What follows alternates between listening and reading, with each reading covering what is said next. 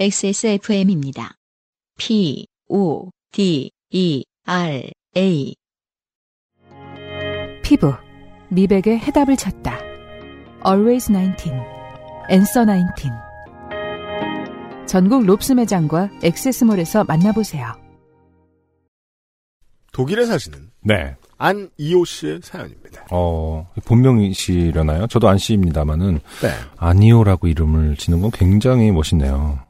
알려주세요. 어, 언제나 아니오라고 할 수 있는 어떤 그런 느낌. 네. 어, 누구세요? 어? 아니요. 네. 저희는 웃지만 어, 어, 듣는 안이호 씨는 되게 지겨우실 거예요. 그러네요. 평생 당한 개그니까요. 어쨌든 뭐 동시에 굉장히 어, 멋스러울 수 있을 것 같습니다. 의미를 부여하자면. 네. 네. 안녕하세요, 유피디님. 저는 안이호입니다. 여기가 사연 보내는 곳이 맞나요? 아, 이건 뭐, 저 부채도사집이 맞나요? 이건가요? 그것도 그렇고, 그, 일방적인 패턴이라고 밝게 볼수 없는 이 이메일에서 네. 질문을 합니다. 그러니까요. 음. 거기에 보내면서, 어, 시작부터 봐보죠. 한참 기다려도 답장이 안 와서 확인해보니, 저희 원래 답장 안 해요. 음. 확인해보니 주소를 잘못 썼더군요. 어, 사연이 까인 줄 알고 일주일 넘게 시무룩 했더랬습니다. 네. 아, 시무룩까지 하십니까? 까이는 비율이 너무 높은데, 저희가 소화할 수 있는 게 많지 않아서. 음. 굉장히 그 주변 분들도 보면 이제 아, 사연을 보냈는데 소개가 안 되면 굉장히 위축이 되시더라고요. 아, 진짜요? 어, 이경혁 씨 위축됐겠네? 음. 아니 약간 핵심은.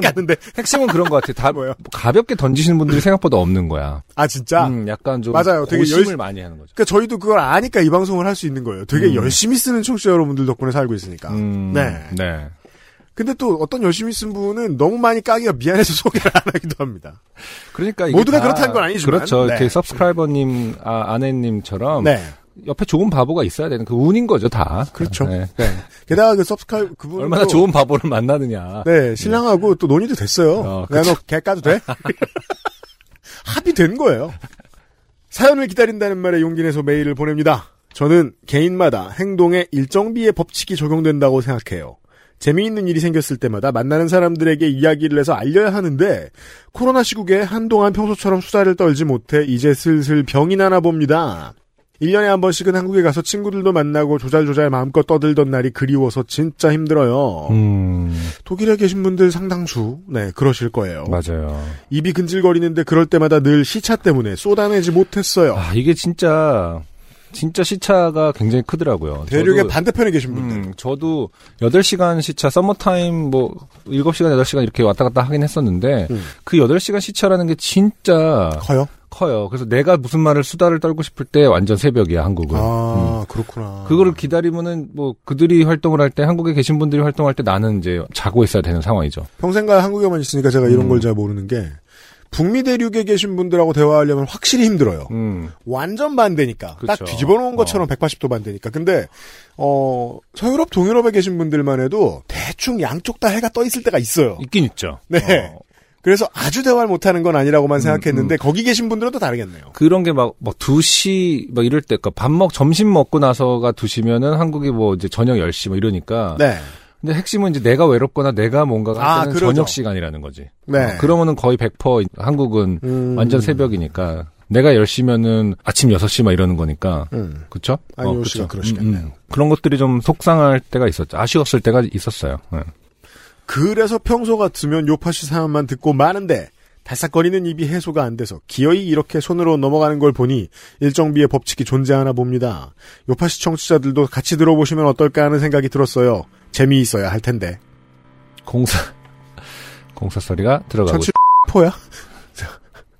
옆집에서 드릴을 쓰는 것 같은. 그니까. 그니까요. 음. 예. 옆집에 한니발이 있는 줄 알았어요. 깜짝이야. 그 왜냐면 내 머리로 이렇게 지금 헤드폰을 쓰고 있으니까. 어, 골이 따분했는데 확 깼습니다, 지금. 저는 지금, 하자! 뚫어, 뚫어! 저는 지금 독일에 살고 있어요.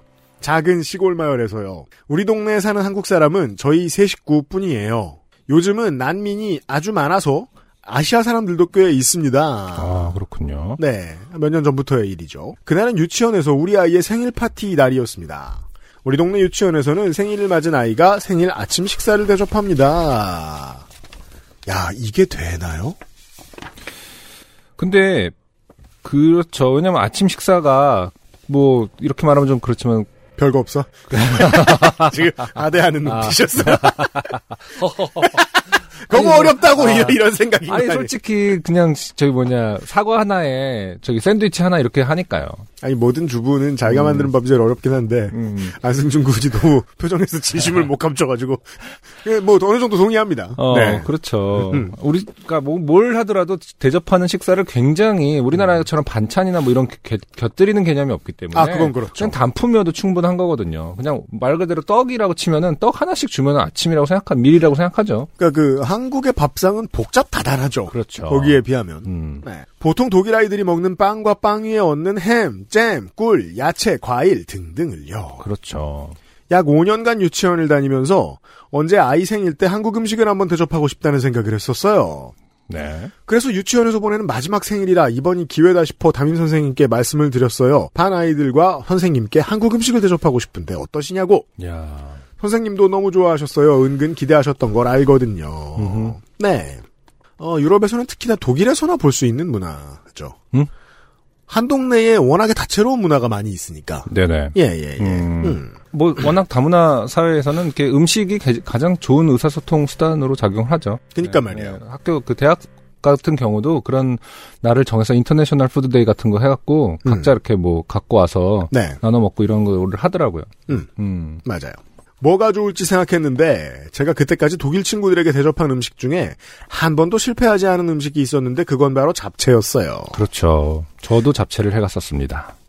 그 이게- 아까 말한 학생 그 International Food Day에 그 뭐랄까 어 파스타 같은 거죠. 음. 쉽고 실패하지 않습니다. 그렇죠. 파스타 같기도 하고 샐러드 같기도 하고 진짜 그 토핑에 따라서 네. 달라지는데 뭐 사실은 피자라든가. 결과적으로는 실패하지 않는데 사실은 굉장히 좀 손이 많이 가는 음식이죠 잡채가. 아, 네. 근데 요즘은 그 인스턴트 잡채 거의 되게 잘 나오더라고요. 제가 그냥 저- 그것 때문에 얘기하는 거예요. 그러니까. 네. 그거 모르겠어요. 음. 그거면은 그냥 한 건지 뭐 인스턴트인지 아예 모를 것 같은데. 그니까요. 음. 나머지는 다 그냥 유튜브 보시면 되니까 네. 해외에 계시는 분들은 한인 마켓 가시면 네. 그냥 어 자른만 찾으시면 됩니다. 두 글자 자른 그거만 되면 됩니다. 어. 네.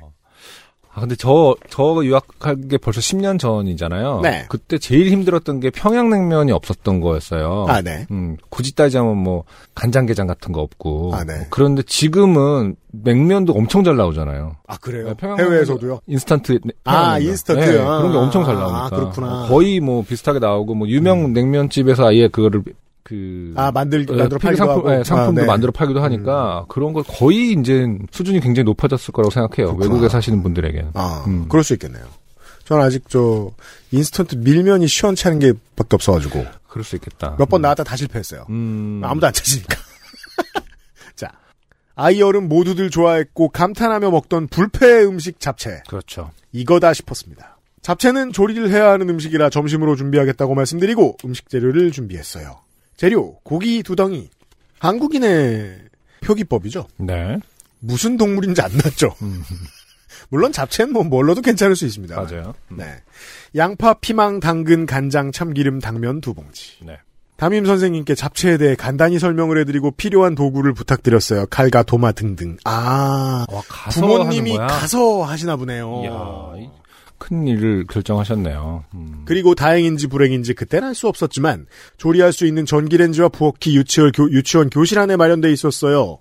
어린이들 교육용으로 설치된 거라 사이즈가 보통 가정용보다 작고 아담한 부엌이었죠. 어, 물론 전체 어린이들을 위해 점심을 조리하는 부엌은 따로 있어요. 저는 시간에 쫓기지 않으려고 일찍부터 준비를 하고 처음에 고기를 썰기 시작했어요. 큰 덩어리를 샀기 때문에 먼저 단면으로 자르고 당면용으로 또 길게 잘라야 하는데 칼이 너무 무렸어요. 음. 이게 뭐야 하는 생각이 들었습니다. 보통 집에 쓰는 칼이었으면 금방 썰었을 텐데 선생님이 두 번이나 다른 칼을 가져다 주셨지만 소용이 없었고 도무지 속도가 나지 않았어요. 이게 뭐 고기를 안 다듬는 주방이죠.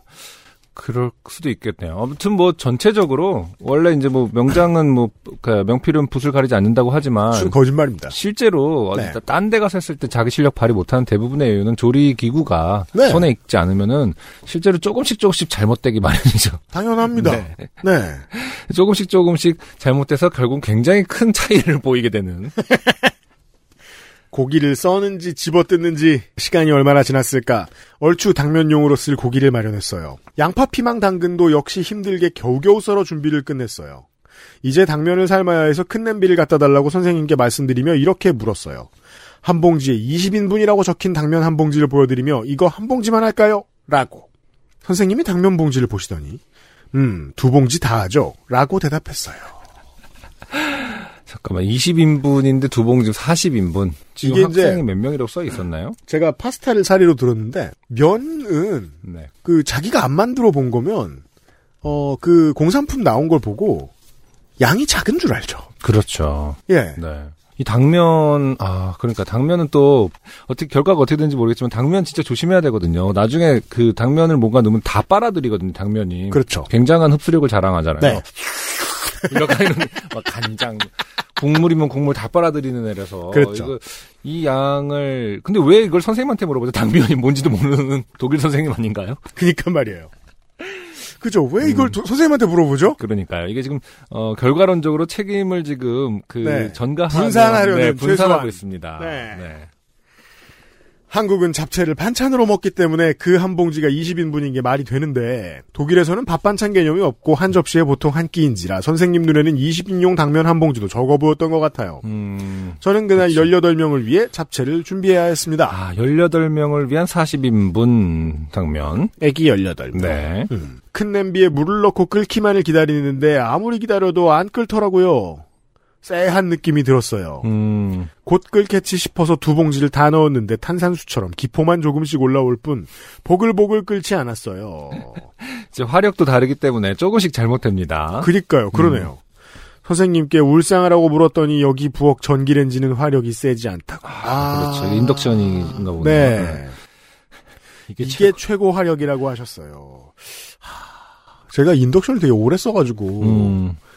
센 건 겁나 세거든요. 그렇긴 하죠. 네. 실제로는 물이 더 빨리 쫄아들어요. 음. 아, 이- 이건 안 그랬나 보네요. 이걸 언제 다 하지 싶었어요. 그리고 그 사이에 큰 팬과 고기, 큰 팬에 고기와 양파를 같이 넣어 볶기 시작했는데, 고기 역시 집에서처럼 팍 익지 않았어요. 선생님은 고기와 양파가 같이 있는 걸 보시더니, 아, 양파는 따로 볶으시지, 라고 하셨어요. 아, 참견 좋아하는 분이네요, 이분도 또. 어, 그러네요. 아이들이 야채를 잘 안 먹으니까 골라 먹을 수 있도록 옆에 준비돼 있던 당근과 파프리카는 따로 볶아달라고 하시더라고요. 아, 오. 완성품이 뭔지 모르시는군요. 아니, 근데 원래 잡채할 때 이렇게 따로 볶아야 돼요. 아, 그러니까 그, 그렇긴 그런데, 네, 네. 고기랑 양파는 저도 같이 볶는 게 맞다고 생각하는데, 음, 음. 잡채는 그렇게 먹는 게 아닌데, 이건 잡채가 아니야, 라고 속으로 외치며, 제 정신은 이미 안드로메다로 가는 카운트다운을 하고 말았습니다. 아, 선생님도 참견해야 되는군요. 네. 애들 식성 때문에라도. 그럴 수 있겠네요. 점심시간이 얼마 남지 않았는데 마음이 조급해졌어요. 그리고 높이가 낮은 조리대 때문에 허리가 너무 아팠어요. 네. 40인분의 당면은 100도씨에 끓지 않았지만 다행히 충분한 열로 다 익었다고 봐서 채반에 꺼내뒀어요. 하지만 고기와 양파는 언제 익을지 하 세월이었고 그 사이에 당근과 파프리카는 꾸역꾸역 준비가 됐어요. 음. 그래도 3구쯤은 됐군요. 네. 고기만 다 익으면 모든 재료를 꺼내 간장과 참기름을 넣고 비빌 생각으로 방- 발만 동동 구르고 있었어요. 마침내 고기가 다 익은 걸 확인하고 채반에 받쳐두었던 당면을 집어들었어요. Oh my god. 40인분의 당면이 한 덩어리로 들러붙어 거대한 무엇이 되어 있었습니다. 음. 무엇이긴요, 당면이죠. 공? 뇌같이 보일 수도 있죠. 정말 애들 막 울고. 무서워요. 이러면서. 같이 한니발 영화 어. 보는 날이에요. 코리안 브레인이라고 막. 저는 생전 처음 보는 광경에 순간 얼어붙어서 눈앞이 아찔해졌어요. 40인분의 당면을 처음 삶아본 데다가 그게 한 덩어리가 되었다니. 그러면 안 되는데. 갑자기 너무 외로워졌어요. 그렇죠. 그 순간 이 유치원 안에 누구도 나를 도와줄 수 없다는 사실 때문에 아, 그렇죠. 이게 인생, 유치원남뿐만 아니라 인생이 그런 거 아니겠습니까? 그러니까요. 결국에는 자기가 해야 할 일은 자기가 해야 되는 거잖아요. 그거를 자각할 때 굉장히 외로워지죠. 근데 이게 그 특히나 요리하다 실수했을 때 음. 손님 왔는데 아니 이 동네에서 누구도 저를 도와줄 사람이 없었어요. 아무도 잡채가 뭔지 모를 테니까요. 음. 이게 절대 고독이구나. 진정한 외로움이구나 하는 생각이 들었어요. 그러네요. 이분이 한국 유치원 선생님이었다면 어떻게든 이 난국을 헤쳐나갔을 거예요. 저도 막 살림을 잘하거나 요리를 잘하는 주부는 아니라 난생 처음 당하는 난리에 정신이 없었어요. 하지만 이 유치원 독일 선생님은 잡채가 무엇인지 제게 무슨 일이 일어났는지 뭐가 잘못되어 가는지 알 리 없는 상태셨고 저를 도와줄 수도 없었어요. 네. 저는 40인분의 거대한 덩어리에 KO를 당하기 직전이었습니다. 네. 하지만 이렇게 코피 터져 주저앉을 수는 없었습니다. 우리 아이 얼굴을 보니 어떻게든 일어나야 했어요. 아, 대단합니다. 선생님께 가위를 좀 갖다 달라고 했습니다.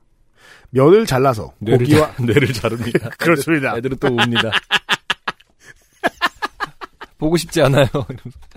고기와 양파 익은 걸 넣어서 간장 참기름으로 섞어 휘적휘적하니 음. 겨우 먹을 만한 상태가 되었습니다. 필사의 휘적임이었어요. 맞아요. 잡채의 장점이죠. 중간 단계는 이게 되나 싶은 순간이 오더라고요. 실제로 당면도 굉장히 이렇게 붙어 있죠. 계속 그거를 저어야죠. 어, 볶으면서 저으면 또 저어지고 뿌른 것 같았는데 또, 또 볶으면은 어쨌든 원상복귀처럼 느껴집니다. 이게 의심스럽습니다. 채반에 나, 나오면 음, 어 식히고 나면 바로 투입돼야 되는데 그렇죠. 이걸 또 한동안 뒀어요. 음, 네, 이건 문제죠. 지금 생각해 보니 흡사 가위 손에 조니 대비 얼음 깎을 때의 손 모습이 아니었을까 싶네요. 음, 저는 12회 전까지 마지막 방어전을 겨우 지켜낸 복서가 된 기분이었습니다. 점심 준비가 끝나고 시간이 되자 아이들이 접시를 들고 제 앞에 쭉 줄을 섰습니다. 한 통에는 당면과 고기 양파가 들어있었고 다른 한 팬에는 양파와 당근이 들어있었어요. 다들 먹고 싶은 걸 이야기하며 점심을 받아 들고 먹기 시작했습니다. 거의 모든 아이들이 당면과 고기를 달라고 하더라고요. 음, 말 그대로 양파, 당근 토핑을 얹지 않고 먹는군요. 음, 아이들 16명과 선생님 2명. 저는 당분간 잡채는, 잡채는 먹지 않으리라고 다짐을 했습니다. 아무튼 그날은 무사히 생일 파티 점심을 만나게 먹었습니다. 아, 두 번. 세 번 먹은 아이도 있었거든요. 아, 다행이네요. 네. 음, 이게 최고죠. 뭐 결국 어, 뿌듯한 거죠. 역시 간장 참기름 베이스의 음식은 배신을 하지 않아요. 음흠. 그 일이 벌써 3년 전이네요. 다 쓰고 나니 부끄럽네요. 다들 코로나 시국에 건강하시길 바래요. 긴 사연 들어주셔서 감사합니다. 아, 뭐 사실 아무도 몰랐을 테니까 이게 지금 잘못되고 가고 있는지는 본인만 아신 거죠. 본인이 말씀하신 것처럼. 그죠? 그래서 결과적으로는 뭐 아이는 굉장히 좋아했겠네요. 그리고. 어릴 때 먹어서 다행이에요. 나중에 이제 이 아이들이 자라서 한국에 뭐, 저, 일을 하러 온다거나 관광하러 온다. 음. 그랬을 때 잡채를 먹어보면 기억이 안 날 거거든요. 그렇게 망한 것이었던 줄. 음. 네. 저 어렸을 때 7살 때 외국에 있었었잖아요. 음. 그때 초등학교 다녔었거든요. 네. 그때 저희 어머니가 만두를 빚어서 이렇게 이런 식으로 그 돌린 적이 있어요. 그저 아직도 기억나거든요. 음. 그 담임 선생님이 우리 반 애들 나눠주고 남은 거를 딴 반 선생님한테 갖다 주자고 하면서 저랑 손잡고 복도를 가던 그 장면이 기억이 나거든요. 네. 7살 때. 음. 진짜 좋은 추억을 만들어 주신 거라고 생각합니다. 아, 네. 네. 평생 기억에 날 거예요, 아마. 물론 어, 7살은 아니니까 저 장담은 못 하겠습니다만. 그리고 제가 이제 그 이런 거를, 어, 함부로 그 평균치를 결정할 수 있는 사람은 세상 어디에도 없습니다만, 음, 어, 기껏해야 음흠. 애들 이제 이런 그 트릿을 해주고, 음. 이래야 하는 부모님이 되었을 때, 네. 나이는 30대 중반입니다, 많아봐야. 음. 예. 잘알 리가 없습니다. 네. 맞습니다. 네. 다들 잘 못할 거라고 생각합니다. 네. 네. 독일의 아니오 씨였어요. 감사합니다. 네, 감사합니다. 안녕하세요. 요즘은 팟캐스트 시대를 진행하는 싱어송라이터 안승준 군입니다. 방송 어떻게 들으셨습니까? 지금 들으신 방송은 국내 최고의 코미디 팟캐스트 요즘은 팟캐스트 시대의 베스트 사연 편집본입니다. 요즘은 팟캐스트 시대는 여러분의 재미있는 사연뿐만 아니라 훌륭한 아티스트의 좋은 노래도 편집 없이 모두 틀어드리는 대한민국 유일의 팟캐스트입니다. 마음에 드셨다면 각종 팟캐스트 프로그램 포털 검색에서 요즘은 팟캐스트 시대 혹은 XSFM을 검색해 주세요. XSFM입니다. P, O, D, E, R, A.